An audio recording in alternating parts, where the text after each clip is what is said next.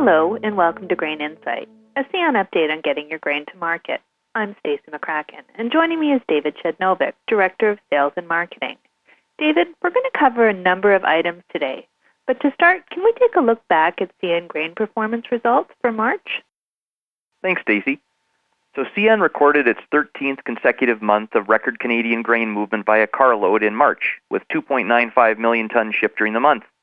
That compares to the previous March record of 2.74 million tons set last year, and the three-year average of 2.47 million tons. And looking back at the first quarter of 2021, Canadian grain movement by a carload on CN was 8.2 million tons, beating the previous Q1 record by 1.2 million tons, or over 16%, and compared to the three-year average of 6.5 million tons. In CN's grain plan, CN's guidance for maximum sustainable end-to-end grain supply chain capacity between December and March was 6,100 cars per week. Meeting that guidance requires fluidity across corridors, no major mainline disruptions, and normal winter operating conditions, among other factors.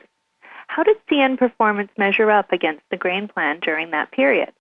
Well, CN significantly exceeded grain plan guidance on average over that period, with shipments of roughly 6,600 cars per week between grain and processed grain products versus the guidance of 6,100 per week. CN recorded nine weeks where grain plan guidance was exceeded by 10% or more, while shipments fell 20% below guidance in two of 17 weeks, and for two very different reasons. First, week 21, which was the week of December 21st, coincided with the Christmas holidays, when country elevators and export terminals cease operations completely for varying periods of time between Christmas and New Year's, and that takes a lot of grain shipping capacity out of the system. Now, week 28, which was the week of February 7th, coincided with the worst of the persistent outbreak of extreme cold weather that lasted over a week and a half, impacting all facets of the grain supply chain on the prairies. During that week, we saw grain deliveries to country elevators in the prairies fall 60%, or 700,000 tons below the previous four week average to just 459,000 tons, reinforcing that a cold outbreak of that severity has significant impacts across many of the players across the grain supply chain. Through investment in network infrastructure and the use of air distribution cars along the main line, CN's network resiliency has been increased considerably, as has its ability to recover from extreme weather events.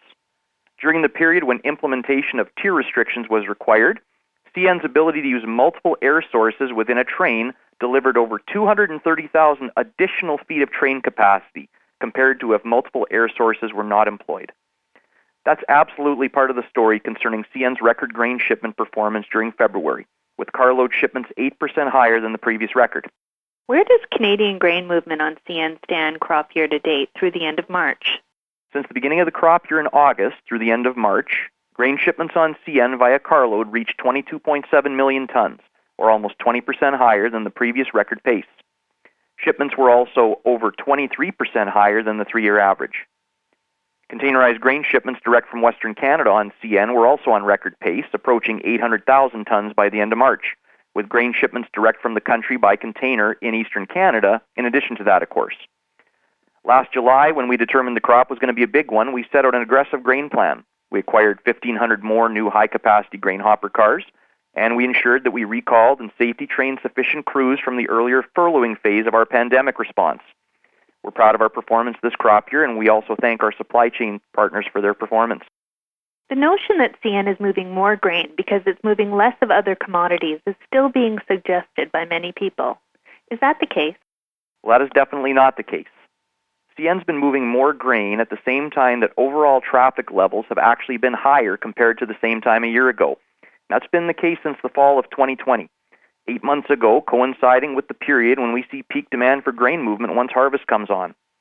CN has been moving record volumes of potash, overseas and domestic intermodal, forest products, and propane, and each of those business segments is being influenced by different market factors. Just on that, let's get into a bit of detail on the strength of the carload business segments you mentioned. Let's start with potash. Sure thing. In the case of potash, CN shipped record volumes for both the month of March itself as well as for the first quarter of 2021. Now, the majority of Canadian potash moves by rail to the U.S. or to port for export, and demand in itself has been very strong in both markets. Part of the story is likely tied to how strong crop prices are right now. This isn't the year where you would see fertilizer rates getting dialed back on account of lower grain prices. It's the opposite.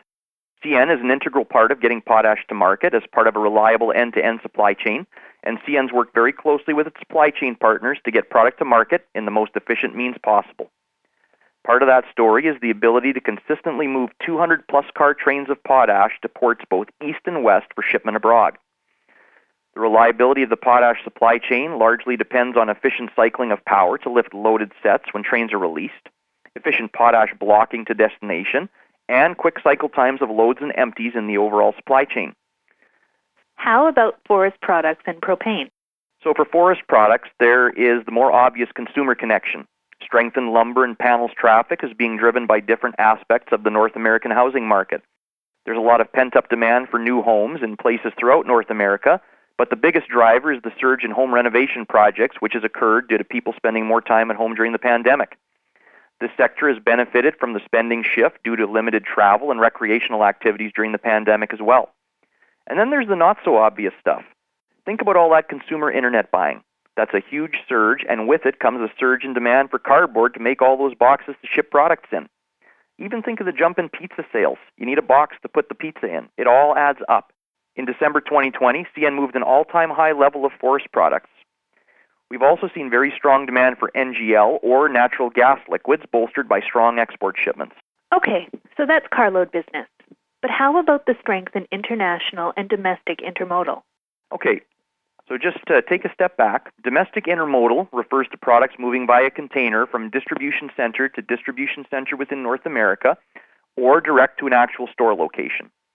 International intermodal, on the other hand, refers to products moving via container from overseas as import into North America, or the flip side as an export from North America to overseas destinations.